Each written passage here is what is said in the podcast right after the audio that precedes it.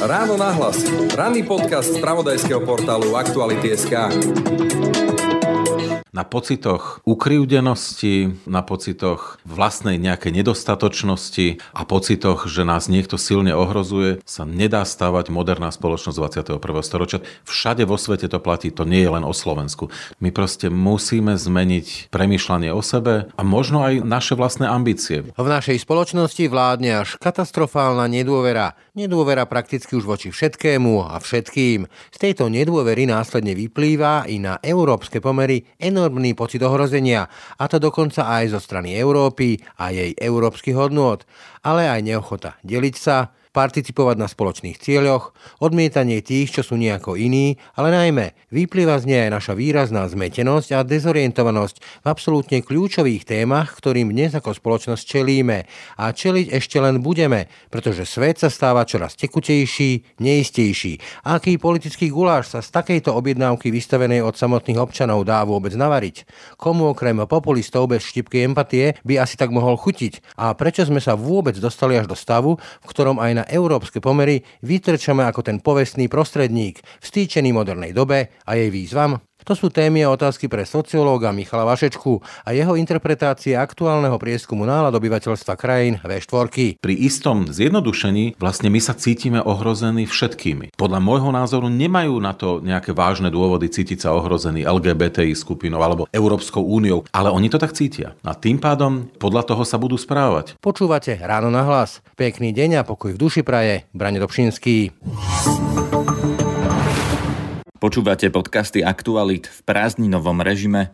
Ranný podcast Ráno nahlas cez prázdniny nevychádza každý deň, ale iba v pondelok a môže sa stať, že budete počuť reprízu niektorého z najlepších dielov tohto roka. Za to pre vás otvárame doteraz spoplatnenú sériu Mafiánsky štát. Prvé dva diely tejto série nájdete od utorka 4. júla v aplikáciách. Zvyšok budeme zverejňovať každý týždeň po jednej epizóde. Ak chcete počuť celú túto sériu naraz, predplatte si službu Aktuality navyše. Naše víkendové podcasty vychádzajú aj cez prázdniny. Podcastová séria Telo je spoplatnená a tak nie je v aplikáciách a nájdete ju len v službe Aktuality navyše na našich weboch. Nová epizóda vychádza každú druhú nedeľu na striedačku s podcastom Banánové deti o vietnamskej komunite na Slovensku. A každú sobotu vychádza náš podcast Múzeum, v ktorom sa môžete inšpirovať pre svoje prázdninové výlety. Počúvate podcast Ráno nahlas. Dobrý deň. Dobrý deň, prajem. Tieto moje úvodné tvrdenia o nedôvere, nekompetentnosti, pocite ohrozenia, postoju k vládnym opatreniam, európskym opatreniam, kríze na Ukrajine vyplývajú aj z aktuálneho prieskumu čerstvého februárového, ktorý robila agentúra STEM Praha pre celú V4, teda Českú republiku, Poľsko, Maďarsko a Bratislavský politický inštitút, teda vy, pán Vašečka. Zastal by som u toho podľa mňa absolútne kľúčového výsledku, a to je dôvera, či teda existuje niekto, komu by ste verili, a tam sú tie čísla určite nie 20%, skôr nie 55,5% a skôr áno len 1/4. A ako sa vôbec dá budovať nejaká spoločnosť, teraz nehovorím o politike, ale spoločnosť, ak tu vládne taká nedôvera. Pri takej nedôvere si neviem predstaviť ani obnoviť strechu v činžiaku, keď si naozaj neveríme tomu dodávateľovi, neveríme, či nám susedia neukradnú peniaze, nerozkradnú škrídly. O čom to svedčí? Máte úplnú pravdu, toto je kľúčová téma pre mnohé krajiny a pre Slovensko o to viac. Pokiaľ ľudia medzi sebou si nedôverujú, nebudú dôverovať inštitúciám, veľmi často sa môžu prepadať do cynizmu, nihilizmu. Nebudú veriť ničomu, nikomu, tým pádom podliehajú všetkým nezmyslom a konšpiračným teóriám, nebudú schopní spolupracovať, kooperovať. Áno, toto je kľúčová téma pre Slovensko, toto by sme mali vnímať viac. Hneď úvodom ale poviem, že nevnímajme to tak, že ona tá nedôvera, ktorá je mimoriadne vysoká, že v minulosti pred 15 rokmi, 20 bola, všetko bolo v poriadku. Nie. Všade vo svete pri premene tých moderných spoločností v 21. storočí na neskoro staromoderné, postindustriálne. Všade tá nedôvera sa veľmi šíri. Je to typická charakteristická črta spoločnosti, ktoré hľadajú ako keby svoju novú tvár. My sme proste v čase veľkej zmeny. Čiže ono to aj na Slovensku bolo v 90. rokoch veľmi vysoké. Problém je, že takéto vysoké hodnoty sme nedosahovali. 75% ľudí, ktorí tvrdia, že si navzájom nedôverujú, to už je enormné a ja by som to dokonca porovnal a dal som si tú prácu, pozrel som si na výsledky za Rusko, slávneho Levada Center a tie výsledky v Rusku sú veľmi podobné. No a to hovorí o tom, že v tomto slovenská spoločnosť začala trošku deviovať z toho, čo je typické aj pre strednú Európu, kde znovu zopakujem, všade je veľmi vysoká nedôvera vzájomná, ale nie až taká vysoká ako na Slovensku. 75% to už dosahuje skutočne extrém. Spomínate to Rusko, tak mi napadá Dostojevský, ktorý hovoril, že keď prestaneš veriť v Boha, začneš veriť v čokoľvek, ale pri takejto vysokej nedôveri to je čistá paralýza spoločnosti. To už je horšie ako klanová spoločnosť, kde jednoducho delegujeme tú dôveru naozaj na tých najsám bližších a vytláčame a odtláčame všetko, čo je akokoľvek iné. A hovorím, znemožňuje to budovať niečo spoločné. Dá sa na tom naozaj variť nejaký zmysluplný politický guláš? No, vedia na tom veľmi dobre variť populisti a rôzne radikálne extrémistické síly spoločnosti a všade vo svete. Vždy to tak bolo v minulosti. Tá nedôvera, alebo chýbajúca dôvera, aby som bol presný, ona podomiela základy spoločnosti aj v tom, že začína sa šíriť vlastne anómia. Anómia to znamená, rozklad. Začína sa rozkladať normatívne základy spoločnosti, kde zrazu začíname, nielen nedôverujeme, ale zrazu máme zlý pocit, že tí, ktorí nás obklopujú, nie sú dostatočne morálni, cnostní, slušní, nedodržiavajú zákony, ohrozujú? A že nás ohrozujú, máme aj pocit ohrozenia a tým pádom, keď sme dlhodobo tomuto vystavení, nie krátkodobo, ale skutočne dlhodobo, tak v jednej chvíli sa začíname meniť aj my. Áno, čiže sme presvedčení, že tí, čo nás obklopujú, sú zlí, neprajní, nedá sa... Čiže idú nám po krku, tak to nejako... Lebo keď sa vrátim k tomu staršiemu prieskumu od Globseku, o tom pocite ohrozenia, kde je to už aj od strany Spojených štátov alebo Európskej únie, európskych hodnôt, čo vlastne sme súčasťou Európy ešte dávno pred Cyrilom a Metódom, však biskup Viking a tak ďalej a príklad Grímu, tak to ale potom, hovorím, nie že paralizuje tú spoločnosť, ale tí ľudia sa začnú správať až na tej budovej úrovni, že zhromažďovať si pre seba, lebo že čo keď niekto mi to vezme, čo keď sa niečo stane, to sú tie povestné kičurové tehličky ako norma správania. Áno, ľudia sa prestávajú vlastne správať štandardne, očakávane, začína sa meniť ich správanie, lebo sú presvedčení, že to, čo ich obklopuje, ich ohrozuje ich hodnoty, ohrozuje budúcnosť ich detí a tak ďalej a tak ďalej. No a vlastne to je taký ten blúdny kruh, do ktorého sa spoločnosť začína zamotávať. A treba povedať férovo, že deje sa to všade vo svete v nejakej miere. My sme na Slovensku sa do toho zamotávali dlhé roky, no a posledné krízy, to znamená pandémia a vojna na Ukrajine, tomu zasadili tú povestnú čerešničku na torte a my teraz by sme mali vlastne to odmotávať späť, pretože týmto spôsobom vlastne sa nikam nedostaneme. Ľudia začínajú navyše veľmi nerealisticky hodnotiť to, čo ich obklopuje. Z toho výskumu napríklad aj vyplynulo, že momentálne 87% ľudí je presvedčených, že žijeme v obrovskej ekonomickej kríze. No a pozor, slovenská ekonomika vôbec sa nevyvíja ideálne. Od toho má ďaleko. Ale my nie sme v nejakej obrovskej, devastujúcej kríze v tejto chvíli. Ja len dovolím pripomenúť, že ja osobne si ešte pamätám Mečerovú dobu a potom Durina, keď prišiel, tu boli 30% úroky. Keď sa menil režim, tak to boli tie cenové šoky, kde vlastne sa deregulovali ceny a nájomné a neviem čo všetko. A to bolo dramatické. Ale keď už hovoríte o tých výsledkoch, tak veľmi zaujímavé je, že to akoby potvrdzovalo, alebo tie výsledky potvrdzujú, že ľudia myslia si, že ako únia, tak naša vláda veľmi zle reaguje na či už je to energokríza, či už je to Ukrajina alebo Covid, ale keď sa vraceme do minulosti, tak tam je to akoby lepšie, akýsi spomienkový optimizmus, že prežili sme to, už sme zabudli, ale momentálne máme pocit, že nikto nie je biednejší a horší, ako sa máme my. Kde sa to berie, tento pocit, že nič nie je dosť dobré? Ja stále tvrdím, že to vyplýva z tej nedôvery. Neverím nielen nikomu, ale hlavne ničomu. To znamená, už nepripúšťam tam racionálne argumenty a krásne to vidieť presne, ako ste povedali, na tom, čo ukázal náš výskum. Také nerealističnosti pri hodnotení kríz. Napríklad energetická kríza, ktorú zažívame posledný rok a ktorá mnohí sme si mysleli, že Európska únia a Brusel bude mať veľké problémy to nejakým spôsobom ustáť a že to bude mať veľký dopad na nás počas tejto zimy, ktorá končí. Ukázalo sa, že Európska únia ako celok tú krízu zatiaľ zvládla mimoriadne dobre. Ani nie dobre, mimoriadne dobre, ale slovenskí obyvatelia to tak nehodnotia. Práve naopak, iba 7% ľudí si myslí, že to zvládla dobre a takmer 70%, že to vlastne zvládla zle. Vlastne to je úplne opačne. To je potom ale skôr svedectvo o odtrhnutí percepcie, teda toho, ako vnímam realitu a samotnej reality, teda že až tak aristotelovský, že jav a substancia sa úplne odlišujú od seba. Áno, no my sociológovia vždy hovoríme, že realita v podstate nebýva úplne tá najdôležitejšia v politickom živote a spoločenskom živote.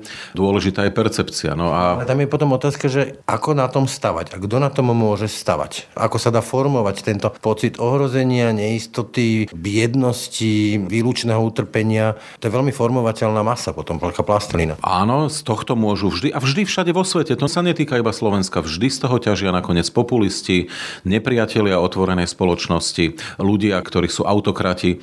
No a čo sa s tým dá robiť? No ten diskurs proste treba otáčať, pretože presne ako ste povedali, z výskumov aj z nedávnej minulosti, ľudia častokrát si vyberajú to, že kým všetkým sa Slováci cítia ohrození. Presne ako ste vypovedali, niekde sú západné hodnoty, niekde je to Európska únia, niekde USA, niekde migranti, inde zase LGBTI skupiny.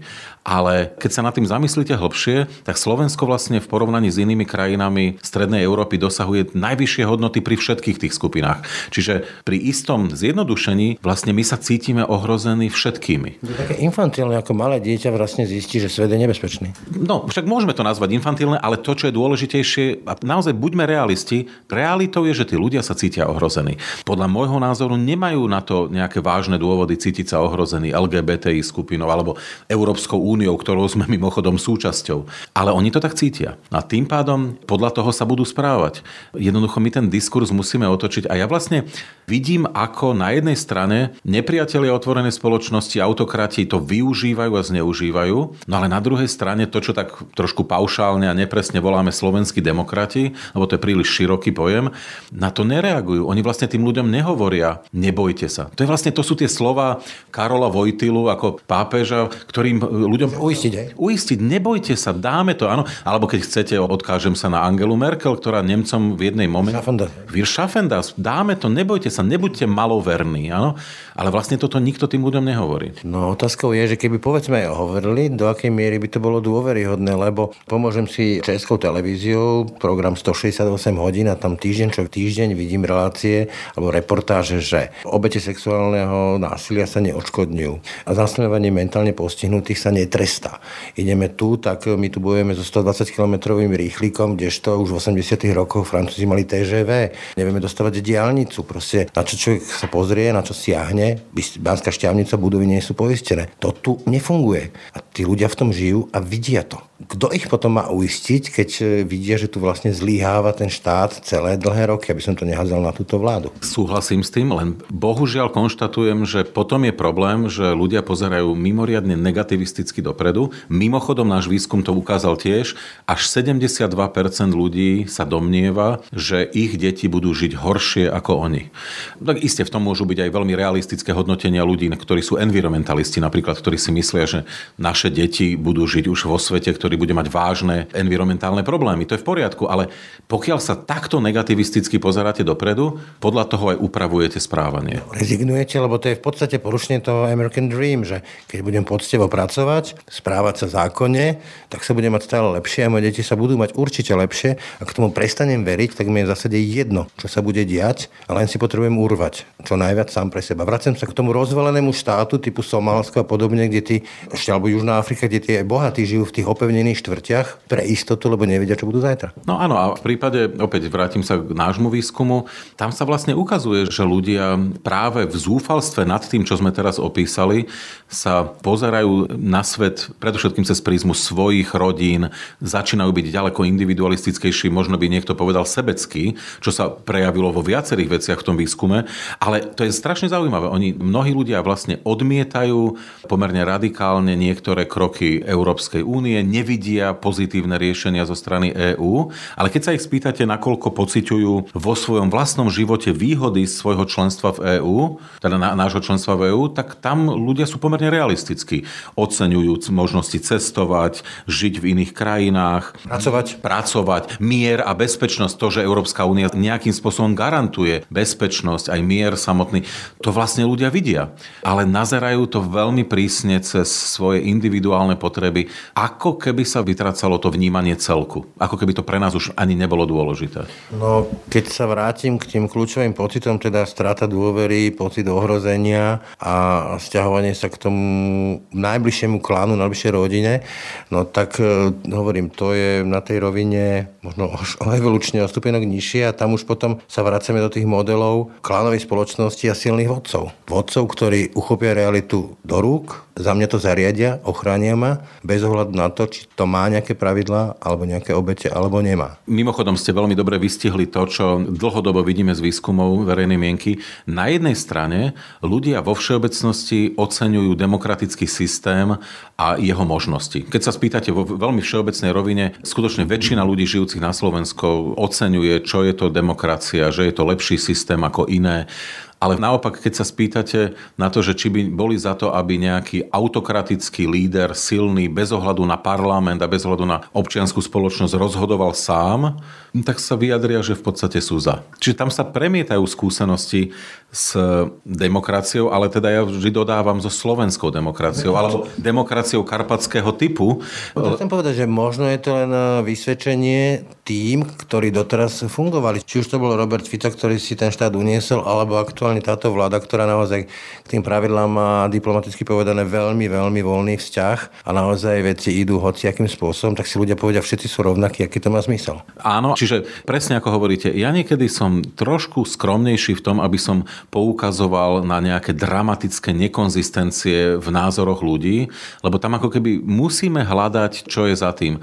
Keď hodnotia veľmi nerealisticky aj napríklad pôsobenie EÚ alebo aj slovenskej vlády pri energetickej kríze, COVID-19 kríze a tak ďalej, oni vlastne zároveň vystavujú vysvedčenie tým ľuďom. A vystavujú vysvedčenie ľuďom, ktorí nielen podľa nich zlyhali, ale teda musím povedať, že aj objektívne vieme im vystaviť vysvedčenie, na ktoré by sme im dali štvorku. Keď sa vrátim k ďalšiemu takému zaujímavému výsledku, a to je postoj k Ukrajine, pomoci Ukrajine, Ukrajincom u nás, tak tiež to nevyzerá veľmi humanisticky a empaticky pre Slovákov, ale tam mám ten problém, ako si to interpretovať. Či je to výsledok presne toho, že ľudia majú pocit ohrozenia, že niekto im z toho koláča uje kúsok, ktorý podľa nich patrí im. Čo sme videli na tých českých demonstráciách, aby to nebolo na Slovensku, že nech sa to na tej Ukrajine skončí, mňa sa to netýka, ja chcem pokoj a kľud a viac istôt. Alebo je to naozaj nejaká naša neschopnosť, opakovne potvrdzená v tých rôznych výskumoch, akceptovať niekoho iného. Je to obidvoje, čo ste povedali, a vlastne by nás nemuseli až tak prekvapovať výsledky toho výskumu, keby Slovensko tak veľmi netrčalo oproti iným krajinám. A ja všetkým poslucháčom chcem povedať, že tento týždeň bude publikovaný veľký Eurobarometer, ktorý sa bude týkať podobnej témy, nášho vzťahu alebo vzťahu obyvateľov EÚ k vojne, k Ukrajincom a tak ďalej. No a tam nech si všimnú, nakoľko Slovensko má iné názory. Slováci majú iné názory ako zbytok Európskej únie. Tam to udrie do očí. Ale stále platí, že je to pocit ohrozenia, čo prináša odmietanie Ukrajincov na území, taká neotvorenosť, obavy z toho, že nám zoberú pracovné príležitosti. My sme v zajatí mnohých predstav, ktoré vlastne patria do minulosti. Príklad, ľudia si myslia, že na otázku, že či si myslia, že prítomnosť ukrajinských utečencov môže mať z dlhodobého hľadiska aj pozitívny vplyv na ekonomiku na Slovensku, opak si myslí 70% ľudí. Áno, čiže nepripúšťajú, že by to mohlo mať nejaký pozitívny vplyv, pričom my vieme z iných krajín, veľmi dobre z Poľska, že v Poľsku to malo pozitívny vplyv. prítomnosť Ukrajincov. Čiže tu je taká predstava, že my máme náš pracovný trh stále ešte veľmi... Pre nás, naše deti. Lebo sme hlboko presvedčení, že tu je nejaká časť populácie nezamestnaná a že vlastne kohokoľvek by sme umiestnili na tom pracovnom trhu, tak ten sa ujme a my vlastne z domácich zdrojov vieme zaplátať všetky diery, ktoré máme na pracovnom trhu. No a to je problém, že toto platilo tak pred 20 rokmi. Dnes to vôbec neplatí. To každý, kto s témou... No ani globálne to neplatí, ale na Slovensku už vôbec nie. My proste máme obrovské problémy obsadzovať už dneska aj dokonca veľmi pozície pre jednoduchú pracovnú silu, nevzdelanú. Už aj tam dokonca nevieme umiestňovať ľudí. A napriek tomu ľudia ešte stále majú pocit, že treba ten pracovný trh brániť pred vplyvom migrácie, ktorá by naopak vlastne ho mohla zdynamizovať ten pracovný trh a Slovensku vlastne paradoxne veľmi pomôcť. Aby som nadviazal, rozšíril túto tému, lebo podľa mňa tento, ja tomu hovorím, stredoveký spôsob uvažovania, kde zisky jedného je stratou toho druhého, sa ukazuje aj v iných oblastiach. Aktuálne som čítal článok v jednom periodiku, nebudem ho menovať, o tom, že fiduciárne vzťahy vytunelujú manželstvo, ako keby rozširovanie práv, volebného práva na ženy nejakým spôsobom vytunelovalo volebné právo mužom, alebo zrušenie otroctva nejakým spôsobom negovalo občianske práva tých, ktorí neboli otroci. Ale moja otázka znie, keď ste spomínali, že vytrčame, chápem, že môžeme vytrčať oproti Dánsku alebo iným starým krajinám západnej Európy. Ale my vytrčame aj oproti Poľsku, Maďarsku, Bulharsku. Aké je vysvetlenie, že sme takto nejako, že iní? A nie v tom lichotivom slova zmysle. Opäť a veľmi empaticky musím povedať voči Slovensku, že Slovensko nikdy nebola krajina, ktorá by bola extrémne otvorená inakosti. A má to historické dôvody, vieme to vysvetliť, v niečom je to smutné dnes v 21. storočí, ale jednoducho tie hodnotové orientácie sa nemenia veľmi rýchlo, to sa skutočne prenáša z generácie na generáciu. Určite je to po druhé aj to, že ľudia neboli otvorení migrantom aj preto, lebo boli hlboko presvedčení, že my sme na Slovensku veľmi chudobní, jedni z najchudobnejších. My si nemôžeme dovoliť pomáhať iným, lebo nemáme z čoho. To sa dnes veľmi zmenilo. Slovensko je stredne bohatá krajina. Dokonca medzi tými krajinami strednej a východnej Európy ešte nedávno sme boli na tom pomerne dobre, dnes už trošku klesáme, ale stále je to krajina, ktorá je relatívne bohatá, môže si na istej elementárnej úrovni dovoliť pomôcť ľuďom, ktorí sú v núdzi. Nepripúšťame si to. No a po tretie, samozrejme, že je to o masívnom zneužívaní tejto situácie niektorými politickými elitami, ktoré celé roky vlastne tých ľudí utvrdzujú v tom, že tak, ako premýšľajú o svete, je to správne a jedine správne.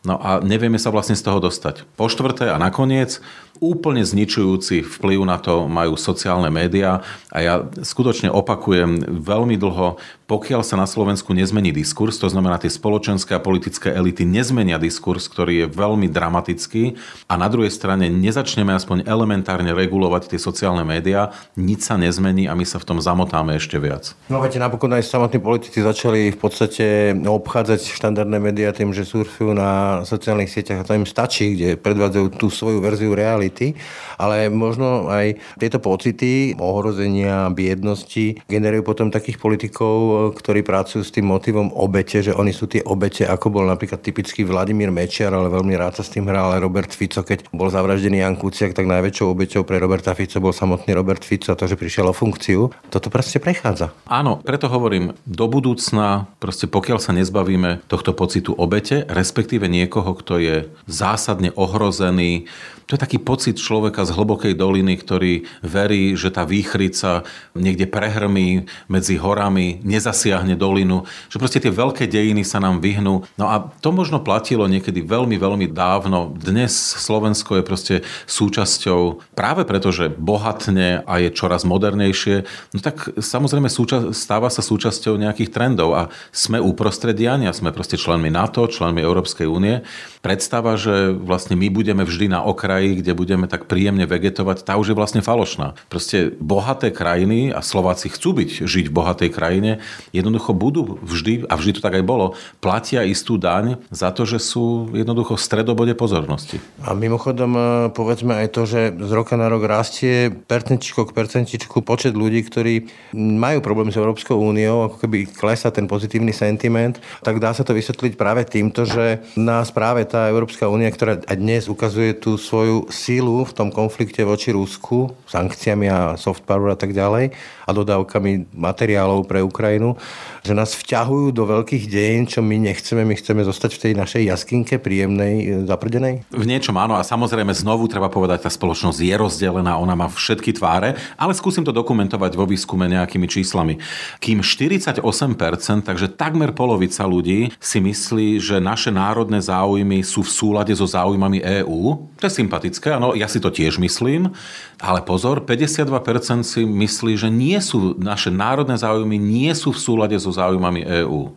Čiže bojujú vlastne aj z EÚ. Vidíte úplne na dve časti rozdelenú krajinu, no ale do budúcna vlastne toto môže znamenať nejaký problém, lebo napriek tomu, že sme súčasťou EÚ a napriek tomu, že aj vďaka EÚ sme ako krajina zbohatli, polepšili sme si, nie všetci to vidia, nie všetci to oceňujú, nie všetci si to pripúšťajú a nie pre všetkých je to také dôležité zjavné. Skočím do reči, možno je to aj tým, že ich masírujú politici takoutou dvojtvarnosťou janusovskou, že v Bruseli schvália typicky Robert Fico a doma nadáva na ten Brusel, že on vlastne nemohol, lebo Brusel chcel. Áno, je to tak, no a výsledkom toho je aj paradoxne pre mňa počet ľudí a rastúci počet ľudí, ktorí sa dokonca ani nehlásia k tomu, že by boli Európania. Čo je vlastne aj celkom zábavné. Z nášho výskumu sa ukazuje, že 71% Slovákov sa, a dodám veľmi normatívne, správne cíti Európanmi, ale až 29% hovorí, že oni sa skôr alebo rozhodne necítia Európanmi. Čo mimochodom nemyslím si, že oni by túto identitu nemali, len oni sú ešte stále v zajatí takej tej nacionalistickej schémy, že nemôžete mať identitu Slováka a Európana naraz. To je naprosto perfektne zladiteľné. Prečo by človek nemohol byť aj Európan, Slovák, Trnavčan a dokonca ešte z konkrétnej časti Trnavy, áno, Kopánka. Všetky tie identity tam môžu byť a oni sú vlastne komplementárne. V modernej sociológii máme kopu identít, otec, futbalista, manžel, milenec, Slovák, Európan, intelektuál, bicyklista. No áno a zdá sa, že stále niekto celkom úspešne presvieča jednu časť spoločnosti, že tie identity nie sú komplementárne, nie sú zladiteľné a máme z toho takéto výsledky. Ale to, čo je tam nebezpečné, lebo toto je identitná otázka, ale to, čo je tam nebezpečné, a ten výskum na to veľmi nepríjemne upozornil, že veľmi pomaličky, ale systematicky stúpa počet ľudí, ktorí by v prípadnom referende o vystúpení z EÚ hlasovali za vystúpenie z EÚ. Všetkých ukludním, ktorí si myslia, že naše miesto je v EÚ, že tých, čo by hlasovali za zotrvanie v EÚ v prípadnom referende je stále 64%. To je takmer 2/3. No ale to sa dá aj obrátiť. To je otázka, že či ten pohár je poloplný alebo poloprázdny. Až 36% by už hlasovalo za vystúpenie. Skôr alebo rozhodne.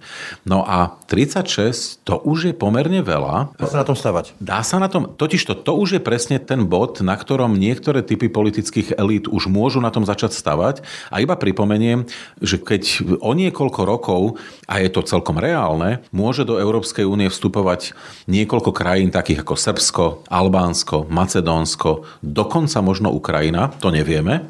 Môže to znamenať aj to, že eurofondy, z ktorých ešte stále benefitujeme, berieme zo spoločnej kasy výrazne viac, ako do nej dávame, že zrazu sa to obráti. A my budeme platiť. A my budeme možno iba mierni, ale predsa netoplátci. Tak ako nie až v takej miere ako susedné Rakúsko, ale predsa len viac zaplatíme, ako dáme.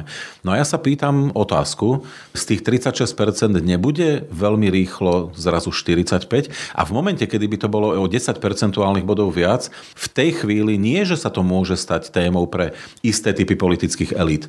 To sa vtedy stane určite ich témou, no a myslím si, že to nepomôže kohézii spoločnosti, že vtedy sa vlastne môžeme dostať ešte do väčšej polarizácie, ako je to dnes. No, lebo to bude chlebová téma, ako tomu hovorí Robert Fico a doplním, že podľa toho prieskumu pri otázke vláda robí pre Ukrajincov viac ako pre nás, odpovedalo áno alebo skôr áno 44 plus 26%, čiže opäť ten pocit, že nám niekto berie z koláčika. Ale keď už spomínate ten súboj identít, tak mňa celkom dosť vydesil obrázok alebo obrázky a videá z Prahy, kde sa bili o tú ukrajinskú vlajku na Národnom múzeu a tie tváre a ten krik tých ľudí, ktorí žiadali ten hadr dať dolu, toľko nenávistí som nevidel ani na tých archívnych záberoch z roku 1968, keď nás obsadili Rusi. Kde sa toto berie, taká nenávisť k národu, ktorý bol napadnutý, ktorý nám osobne na Slovensku a strana v Česku aktuálne, aby som zdôraznil, aktuálne nič zle neurobil a zrazu sa ventiluje všetka tá frustrácia na nejakej vlajke. Tých hypotéz asi bude veľa.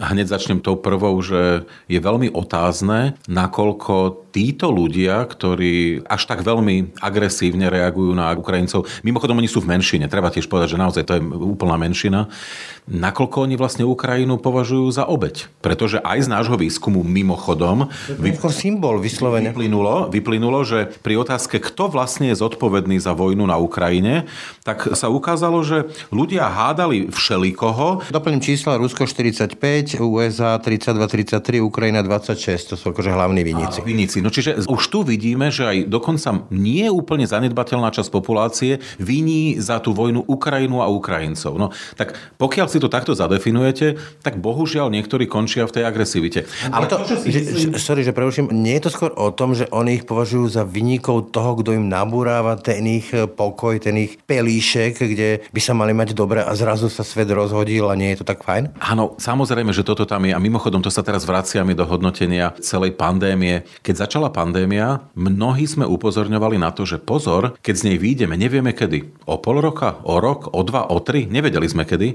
vojdeme do nového sveta. To, v čom sme žili doteraz, už sa nevráti. Nehovoríme, že sa všetko zmení radikálne, ale ten svet už bude iný v niečom. Neistý. Bude neistý, ale bude aj iný. Proste navykneme si zrejme na niektoré iné veci, ktoré ešte včera boli pre nás nemysliteľné. Ale takto to ľudia nevnímali. Väčšina ľudí stále opakovala, a bolo to vidieť aj z výskumov, chceme sa vrátiť do normálu a pod normálom mysleli presne ten svet, z ktorého sme vyšli koncom februára 2020. Presne taký chceme znovu. Maturitné stretnutie po 20 rokoch, hej? Presne tak. No a to je to isté. Aj táto vojna na Ukrajine zrazu zadefinovala situáciu inak a my sa už dvakrát nevkročíme do tej istej rieky. Svet sa zase zmenil. Ale toto je skupina ľudí, ktorí hovoria, nie, my sa chceme vrátiť k tej našej, poviem to sociologicky, ontologickej istote, ktorá definovala náš svet doteraz a nepripúšťame, že by to tak nemohlo byť. A z toho vlastne pramení obrovská frustrácia, pretože oni v skutočnosti vidia, že to tak nie je. Že sa nevieme už vrátiť do toho sveta, ktorý definoval náš svet pred 3-4 rokmi. Čiže sú zaseknutí v medzipriestore. Uzavrel by som tento oblúk k návratom k tomu, čo som sa pýtal už viackrát, že prečo tak strašne trčíme. Dobre, povedzme, že inak vnímame migrantov alebo utečencov z Ukrajiny ako Poliaci, ale prečo tak inak vnímame aj veci, ktoré sa týkajú priamo nás? Prečo nám stačí tak strašne málo, by som sa spýtal. Nedostávaná jedna koncová nemocnica, nedostávaná diaľnica, horiace vlaky. Proste už všade sa postavili tie diaľnice, už všade majú tie nemocnice, my ich nemáme, ako by nám to stačilo. Prečo nám stačí tak strašne málo a keď ešte niekto sem príde, prípadne ako migrant, tak ešte ho považujeme za ohrozenie. Toto sa pýtam, že či máme také nízke nároky. Ale a teraz musím povedať, že obhajovať vlastne tých ľudí, ktorí takto premýšľajú, lebo oni sú vlastne v niečom realisti. No tak nejaký tunel Višňové už sa kope 25 rokov. Niektoré časti diaľnice tiež vidia, že sa stavajú už 20 rokov. Tí ľudia sú vlastne realisti. Bratislavčania zažili niektorí, že sa začala stavať nemocnica Rásochy, bolo to ešte za reálneho socializmu a stále nič nie je postavené. No a to mimochodom to už o chvíľočku to bude 40 rokov, áno.